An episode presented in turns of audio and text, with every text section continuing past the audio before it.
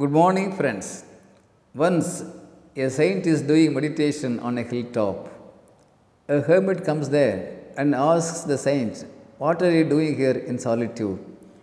"Doing lot of work throughout the day and in the night as well," says the saint. "I don't see any work done here. You are simply boosting yourself," says the hermit. Now the saint says, "My friend, even if you don't witness, I actually have a lot of work. I have to train, I have to tame two hawks, two eagles, two rabbits, one snake, one donkey and one lion." "You mean you are working in a zoo?" the hermit asks. "Yes, you are right, my friend. But the zoo is in me only," says the saint.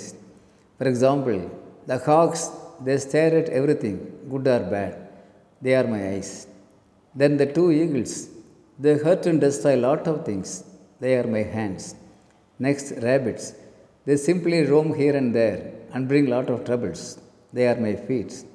Next, the donkey, mostly the donkey is tired and hesitates to carry the load, that is my body.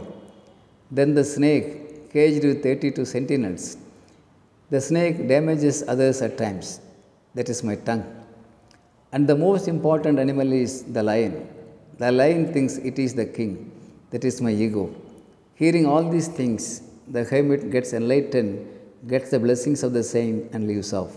Friends, the same message our Mahagavi Bharati also speaks. "Arivile telivu, nenjile uruvi, agathile anbinor vellam, porigalin meedu taniira saanai." Friends, let's understand all these great messages and live a disciplined, harmonious life. Thank you.